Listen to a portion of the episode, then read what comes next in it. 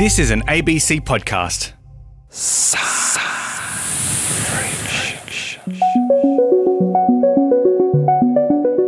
Have you ever felt like this? Looking back, I think I was suffering from imposter syndrome, quite convinced they were going to throw me out. We've all felt it, haven't we? But I'm still bowled over to hear this particular person say these words. And resolved to do my best so that when they threw me out, I wouldn't have a guilty conscience. The thing is, her best was seriously impressive. Welcome to Science Friction in National Science Week across Australia. I'm Natasha Mitchell.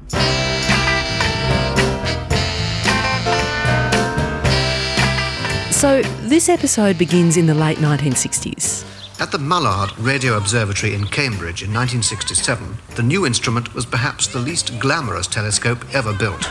Like a load of washing lines. We're at Cambridge University. And it was to be operated full time by one person, a girl, the graduate student who'd helped to build it, Jocelyn Bell. And Jocelyn Bell, now Dame Jocelyn Bell Burnell, a leading astronomer with a long and illustrious career, is on the cusp of a whopping discovery, a Nobel Prize winning find, in fact, using a telescope she's helped to build from scratch, one designed to pick up radio frequency signals from outer space. Doesn't look anything like the CSIRO Parkes telescope, which is a big dish. This looks more like some sort of agricultural frame, you know, a big version of what you'd find in a vineyard, maybe. A vineyard that doesn't grow grapevines, instead, it sprouts radio aerials. In fact, more than 2,000 of them. It was huge. 57 tennis courts would have fitted into that area. You were building this. Yes. We were actually using this telescope to look for quasars because they twinkle. And this thing's specially designed to pick out twinkling things. But one particular set of twinkling things caught Jocelyn's eye. And she went on to detect pulsars for the first time. One, two, three, four. The first four ever identified by humanity. She's going to tell that incredible story here and what pulsars, these dense, energetic hearts of collapsed or dead stars, have allowed us to understand about the universe. But also more, like how growing up amidst the troubles of Northern Ireland shaped her life, and how Jocelyn reconciles her Quaker faith with her scientific values. But I want to start with what first happened when her and her supervisor's discovery was announced to the world. Because get ready to gasp. When you had worked out that you'd discovered pulsars, mm. you got a lot of attention. It was a sort of extraordinary position for a PhD student to be in. You were in the media, you were being interviewed by journalists. What was Yeah. that like? A bit of a baptism of fire, I imagine. There was a lot of interest by journalists. What was the first reaction of her supervisor, Dr. Tony Hewish? It's absolute nonsense. You don't believe this at all. It must be something artificial. Uh, nothing in nature could do this, so you disbelieve it as long as you possibly can. And typically, the interview would have both my thesis advisor, Tony Hewish, and myself there. And here we can see Dr. Tony Hewish, who will tell us more about it. And they'd asked Tony Hewish about the astrophysical significance of this discovery. With optical telescopes, one is limited to a range of observation about here. With radio telescopes, one can, however, detect galaxies at greater distances. Everybody's first reactions were that it must be man made. And then they turned to me for what they called the human interest. Second reactions, not really voiced very loud, were, well, perhaps it's little green men, another civilization. And could this was really, as a young female sex object, what were my measurements bust, waist, hips, please? How tall was I? Would I describe myself as brunette or blonde? No other hair colours were allowed, apparently. How many boyfriends did I have at once? All this kind of thing. Not an ounce of science in it. It was oh. pretty grim, and I would have loved to have been really rude to them, particularly the photographers who asked if I could undo some more of my blouse buttons for them. You know, you're a grad student, you haven't even written your thesis, you need references from your lab to get another job, you haven't got another job. I couldn't afford to be rude to them. Did your supervisor say anything? No. I just forgot what my vital statistics were. I just didn't know. Willfully forgot. Willfully forgot, yes. The discovery of pulsars, for which you played a decisive role, is a most outstanding example of how, in recent years, our knowledge of the universe has been dramatically extended. So, therefore, I don't quite understand. I've not understood why you haven't become embittered about what happened next. In 1974, your supervisor and a colleague won the Nobel Prize for the discovery that you had been a key part of. You were the second author on that paper. Yeah. And yet you, you seem to have been perpetually philosophical and magnanimous about that. Your name was not on that Nobel Prize, and yet you were a key team member. Ah, but I was a student, and the Nobel Committee didn't look at students. Do you think that's the reason why? Yes. Oh, yes. Yes. But absolutely. Nobel winning work happens in people's 20s and 30s. That's well known. Yes, but there's, there's a supervisor around, and, and that's obviously the key figure. Uh, the picture that we used to have way back of how science was done was a senior male, often with a fleet of minions, be they grad students or technical help or what have you. And if the thing was successful, the supervisor took the credit. If the thing was unsuccessful, the supervisor took the blame. And the other people just didn't feature.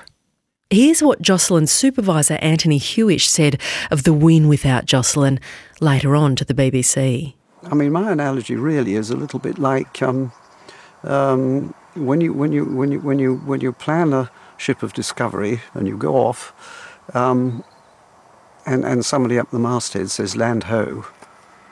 Um, that's great, but I mean, uh, who actually inspired it and and, and, and conceived it and decided what to do when and so on? I mean, there, there is a difference between skipper and crew.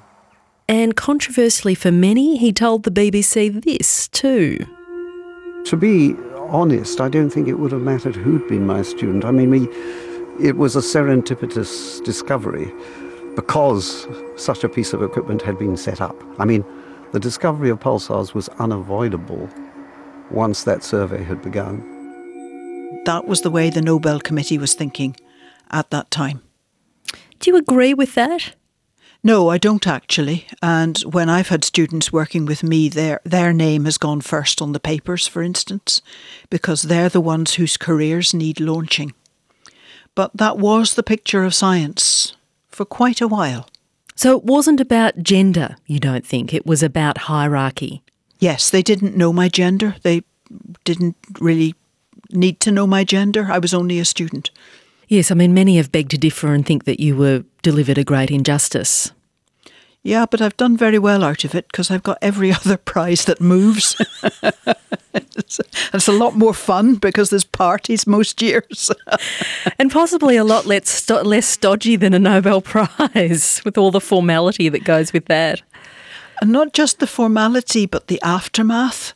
You're expected to have wise opinions on everything under the sun because you're a Nobel Prize winner in something.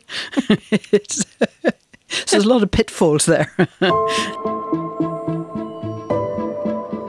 But let's go back to their actual discovery of pulsars. The team wasn't looking for what they found back in 1967, and if it wasn't for Jocelyn's acute eye, they may well have missed a weird set of signals altogether. The University of Cambridge had one computer, right. the whole university. It had less memory than a laptop today, and it occupied a big room. You know, it was really, really primitive. And very few people had time on it, and we certainly didn't. Mm. So our data came out on reams of paper chart, rolls and rolls of paper chart, uh, with uh, you know red squiggly lines over it, and I read these squiggly lines to get my data. Yes, I mean this is the thing about astronomy which intrigues me. There's a it's so abstract in many ways. You're feeling in the dark mm-hmm. with the help of your data, with the help of numbers, with the help of charts, and you're trying to read meaning into that data. Yeah. Extraordinary meaning. So you get these charts, and what was that moment when you thought, hmm? Yeah, well, I was being incredibly thorough, and Most of the things I saw I could understand, but there was one this one little anomaly occupied really a very small fraction, one in a hundred thousand, but it was an anomaly that kind of stuck in my brain hmm. until finally my brain twigged that I'd seen this anomaly before. And then you could go back through the relevant bits of chart and see, oh, yes, it was there on that day. Oh, and it might have been there on that day, but I didn't actually notice it. But it was absent for three or four in between and absent for another two or three. And then here's the one I've just seen. A blip. Well, I A called it- squiggle. I called it scruff. It was a a little bit of signal that um, didn't make sense. It wasn't what I was meant to be looking for, and it wasn't the kind of interference, you know, that you working with radio will be aware of. So, yeah, Okay, so you have this little bit of scruff, and then what do you do? You know, how do you probe further? You've got this telescope pointed deep into the universe. yeah, and you don't really know what you're looking at. One of the first things we did was to get an enlargement of, of the signal, but the wretched thing, whatever it was, went on strike for a month. and then finally one day we got it, and I saw it was a string of pulses. Blip, blip, blip, blip, blip, blip. Yes, because pulses are almost like timekeepers in the universe, aren't they? This Yes. rhythmic entity. Of course, the first thing is you think there's something wrong with the kit. So you're busy checking it out. And that was the really scary bit for me because I'd done all the wiring. And I thought, my God, I've got some wires crossed, literally. And they are going to throw me out. We'll come back to that imposter syndrome feeling. That's shocking, but understandable. yeah. But this could have been interference with the telescope from some earthly object. It could have been, except the stars don't keep a 24 hour clock. The stars keep a 23 hour, 56 minute clock. They get almost half an hour earlier every week. I'd been seeing this stuff, whatever it was, for a few months by then. Um, so it looked as if it went round with the stars. And the question was what artifact could mimic that motion? So, what is a pulsar? How did you come to know what a pulsar actually is in the universe? This, this sort of dead star, if you like. I mean, energetic for for a, a dead object, but a dead star, a, a star that's exploded and kind of collapsed in on itself. That's right, yes. It actually took uh, work by quite a few astronomers to pin down what they were. But one of the important things was finding one in the middle of a big glowing mass of gas called the Crab Nebula in the constellation of Taurus. And we knew that was the remains of a star that had exploded about a thousand years previously. And we knew there was something funny looking in the middle. So when that turned out to be a pulsar, that kind of made sense. So we reckoned it was one of these big stars that explodes. In the explosion, the core of the star gets compressed and shrinks right down to be about 10 kilometres radius. Which is tiny in the in the schema of a universe. Absolutely tiny, and yet they're quite massive. So they are incredibly dense. Yeah. Did I hear you describe once that a, the, the density of a neutron star, a pulsar at least, is the same? To help people imagine, it's the mm. seven billion people on the planet shoved That's into right. the head of a thimble. Yes, pushed into a sewing thimble. That's right. It's phenomenal. But that's only the average density. The centre is much more dense. It's it's just impossible to fathom. It is. It's unimaginable.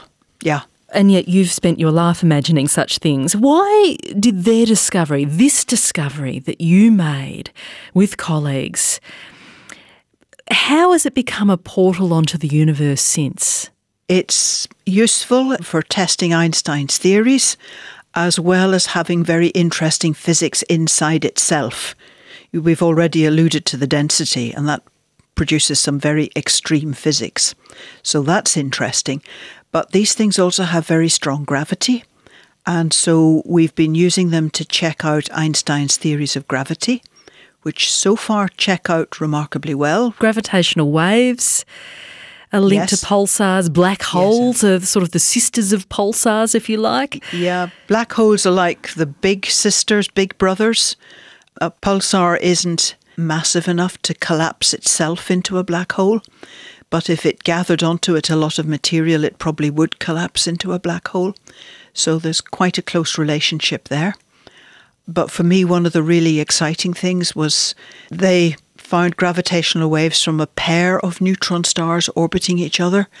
And as they orbit, they send out these gravitational waves. They get closer and closer, and they finally merge in one quite strong burst of gravitational waves.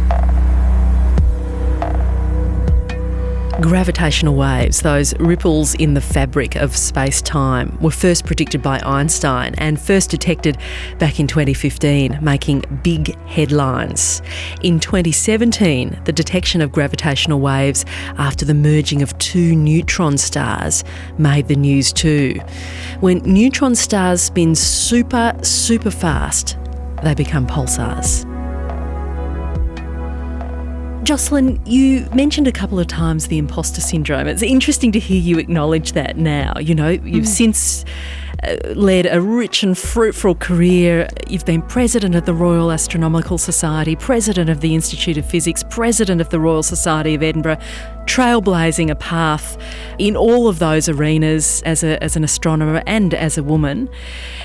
And yet, the imposter syndrome has felt potent to you yeah. from that time. Why? Yes, certainly when I was a, a grad student. I started life in the northern part of the UK, Northern Ireland, Scotland, north of England.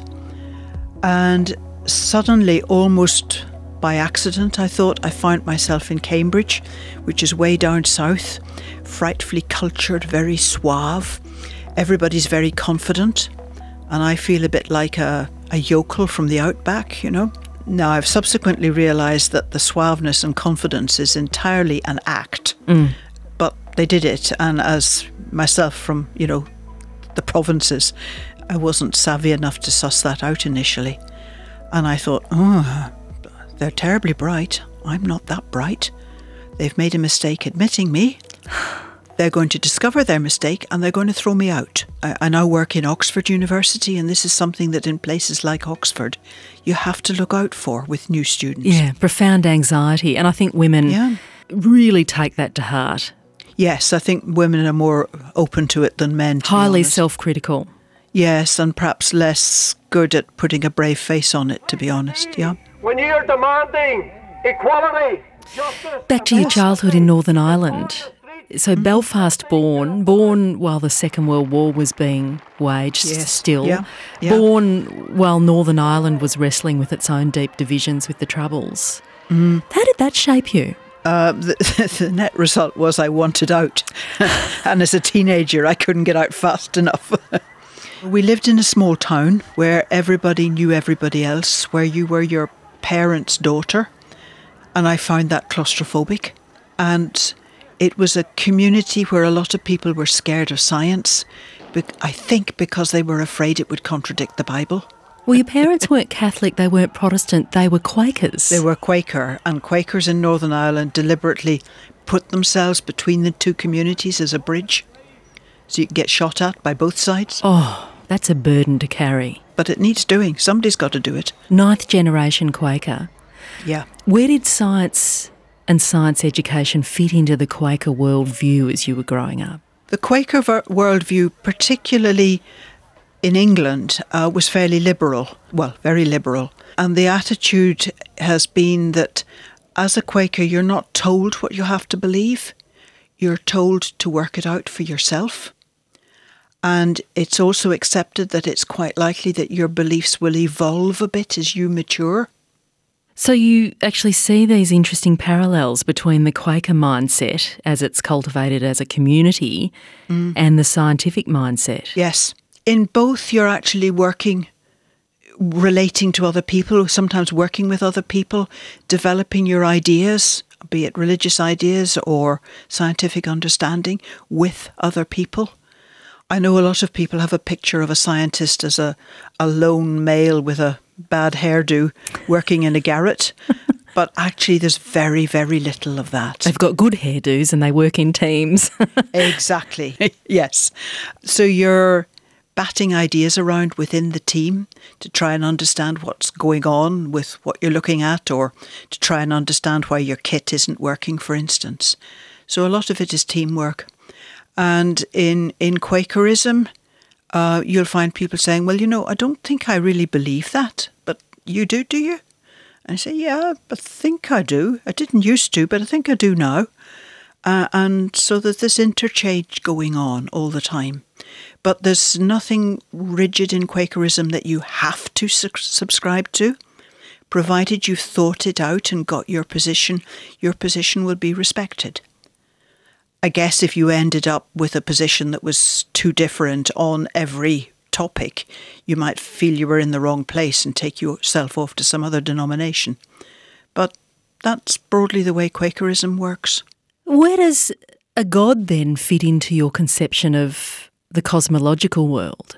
Well, I don't think I believe in a creator god, and I don't think I believe in a god that controls the world for you. You know, so it's no good praying that you pass your exam when you've done no work for it, that kind of thing. I don't believe in an interventionist God, but I think I do believe in a God that's kind of supportive to help you through situations, not by changing the circumstances, but by strengthening you.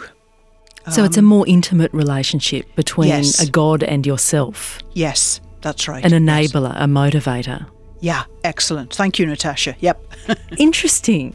It was an interesting time when you were growing up, not the least because the backdrop of Northern Ireland's troubles were there, Mm-hmm. was there. But in your teens, I think when you were 14, the Russians launched the first artificial Earth satellite, Sputnik Yes. 1. Yeah. So that's a phenomenal sort of situation to have around you. And yet you turn up at high school, and week number one, what do you discover happens on Wednesdays? Oh yes, that that was very interesting, and I think probably is typical of experience for women of my generation in the UK. It's the first week of secondary school, and Wednesday morning a message goes round the first year class that this afternoon the boys to such and such a room and the girls to another which I initially thought was sport. Yeah. That's why they're separating us. But in fact, they sent the girls to the domestic science room to learn cookery and needlework, and they sent the boys to the science lab to learn science. No choice. No choice, no discussion. That's just the way the universe was. And I, my parents had promised me that I'd get to do science in secondary school, so I was very disappointed. But the domestic science teacher wasn't hearing anything about any change. Thank you very much. And I think the head teacher's telephone got a bit hot uh, because not only did my parents call him, but so did one of the local doctors who had a daughter in my class. And indeed, there was a third set of parents. And so the next time the science class met, there were three girls. I think this was a, Unreal. I think this was a first. The teacher made us sit right under his nose, you know, right up against his desk. It's clearly he thought we were dynamite or something. Yeah, dangerous. Dangerous, yes, going to disrupt the class if he didn't keep a real eye on us. We did physics that first term, and without really an awful lot of effort, I came top of the class. Ha! Of course, you had a very different experience when you ended up at a Quaker boarding school in York. And and over the years, having talked to a lot of scientists, it's often one key teacher Yes. that has a defining influence in Yes. their lives and, and that burns on well into their adult life. Yeah, I was at a girls' boarding school, and girls' schools, girls' boarding schools often had problems getting science teachers, and we did. We had a brilliant physics teacher who'd come out of retirement for a second time to teach us, but he was superb.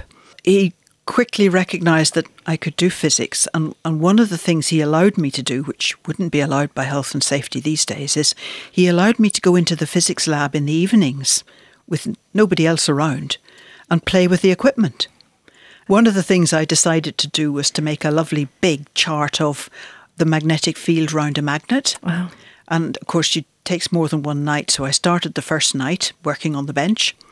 Second night, I couldn't get it lined up to carry on.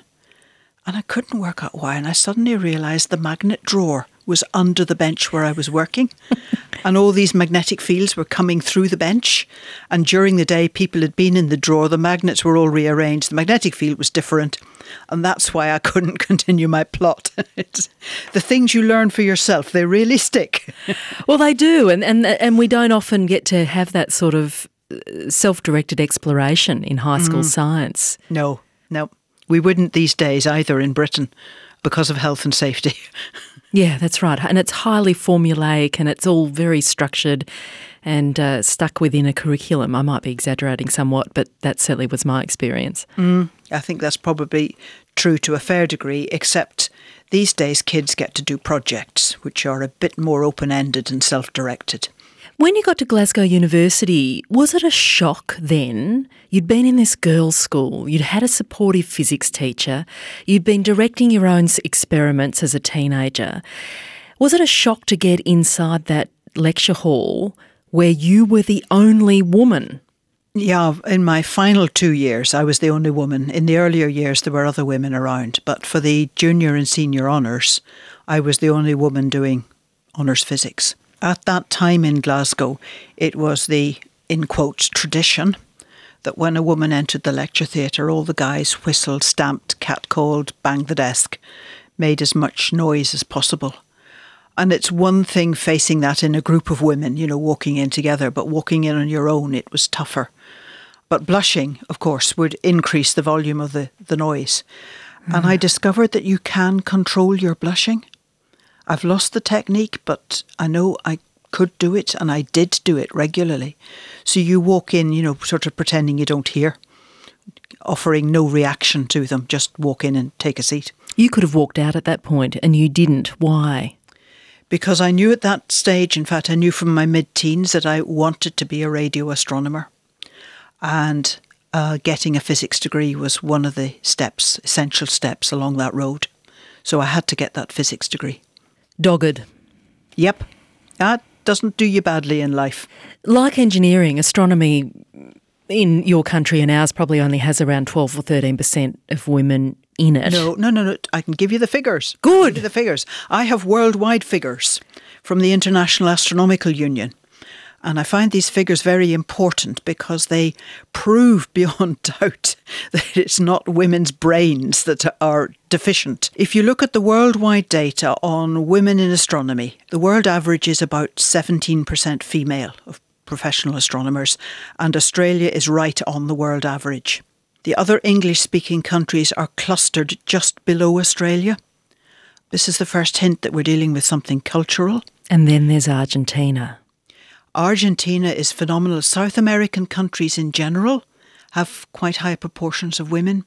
So do the southern, used to be Catholic countries in Europe France, Italy, Spain.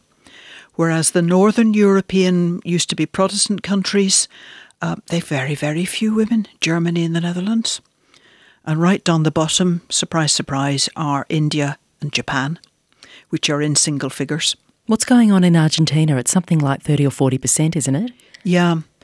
There are, I think, different things probably going on in different parts of the world. Mm. One issue is how prestigious is astronomy seen? Have all the men gone to engineering because that's considered more prestigious? Which is, is that why astronomy has quite a lot of women? Or is it because Argentinian women still live near their parents and the parents can help with the child minding? Key. Or is it because there are lots of state childminding facilities? Or is it because there's great diversity of incomes and there's a lot of poor women who are very happy to come in and be your nursemaid, maid, cook, do the laundry while you go off and be an astronomer? I think there's probably lots of different factors and different ones weigh in in different countries but it's really interesting to see that data. And gradually over the years, all the numbers are ramping up, you know, a percent or two every few years. Certainly, the physics community, which is the one I know best, um, could benefit from more diversity. Diversity of all sorts, not just gender, because it's very well established now that if you have a research group that's diverse, with people coming at the problem from different angles, it's likely to be more successful than a a more monochromatic group, shall we say, a less diverse group. That that's now very well established in business, in research, in all sorts of areas. It does need good management, such a group. It's harder to manage than a group of people who think like you, but is ultimately much, much more successful. So I think one of the things actually is to get more scientists trained as manage good managers of groups, which I'll probably get lynched for saying, but I think actually that's important. Well, not all bench scientists make good leaders, but you have loved leading others, it seems.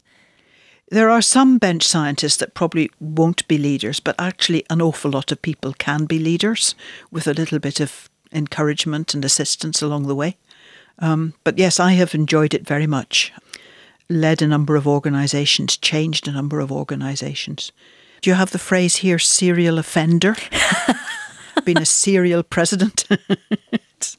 and I quite like looking at how organisations are functioning and saying, well, you know, if we adjusted this just a little bit, it would actually go better. And would never have discovered I was good at it if I'd been a regular scientist, a regular male scientist, without any disruptions to my career. But because I've had to do lots of different things in my life, I've actually got quite a range of experience, which turns out to be useful sometimes. There's a benefit mm-hmm. to career breaks. Yeah, or, or doing other things. You know, the only job I could get was as a such and such. So, okay, we'll do this and let's do it to the best of my ability and see what I can learn from it. We'll make it work. Mm. Dame Jocelyn Bell Burnell, thank you so much for joining me. It's been such a treat to talk to you. Thank you, Natasha. And Dame Bell Burnell visited CSIRO's Parkes Radio Telescope for the first time while she was here in Australia. More of half of all the pulsars that have been detected have uh, been detected by Parkes. National Science Week has landed, and we are asking you to dive a virtual reef this year. It's going to help scientists understand and classify corals on the Great Barrier Reef. Be a citizen scientist. Head to abc.net.au slash science week. Also coming up, if you're in Melbourne from September, Science Friction Live is coming to the Melbourne Museum. I cannot wait for that. Stay posted. We'll put the details on our website. Next show, I'll be coming to you from Hobart's Beaker Street Science Festival with Mona founder, mathematical gambler David Walsh. Love to hear from you. Tweet me at Natasha Mitchell and thank you to Melissa May, sound engineer. Oh, and before I go, also for Science Week, the ABC Science team is bringing you a stack of unsung secrets from science. And I thought I'd sneak mine in. Here it is. Dig a little deeper, and there's always more to the story. Space is full of secrets. I love thinking about the wiring that keeps us going. For National Science Week, here's an unsung secret of science. Now, this year marks the 70th anniversary of the death of a scientist whose name you know well. Really well, we all do. Their name? Einstein. Yep, Mileva Maric Einstein. Wait, what? Don't I mean Albert? Albert Einstein, the most recognisable scientist of the 20th century, if not ever? He of quantum physics fame and acclaim and a Nobel Prize? No, I really do mean Mileva. Einstein's first wife. She and Albert met as science students in Zurich and fell in love, and they shared their love of physics too. Mileva had been one of the first girls in Austria Hungary to study high school physics, and she was the only woman in their polytechnic class together.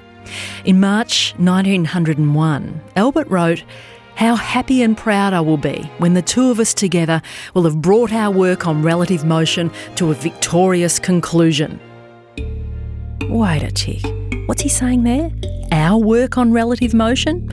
Now, not to put too fine a point on it, but that's the work that led to the famous special theory of relativity, which describes the constant speed of light and how space and time are intimately linked, which led to the general theory of relativity, which pretty much changed our understanding of the universe and nearly everything in it. Multiple accounts of Albert and Mileva's life together now confirm they collaborated on scientific projects, on mathematical problems, wrestling with them late into the night.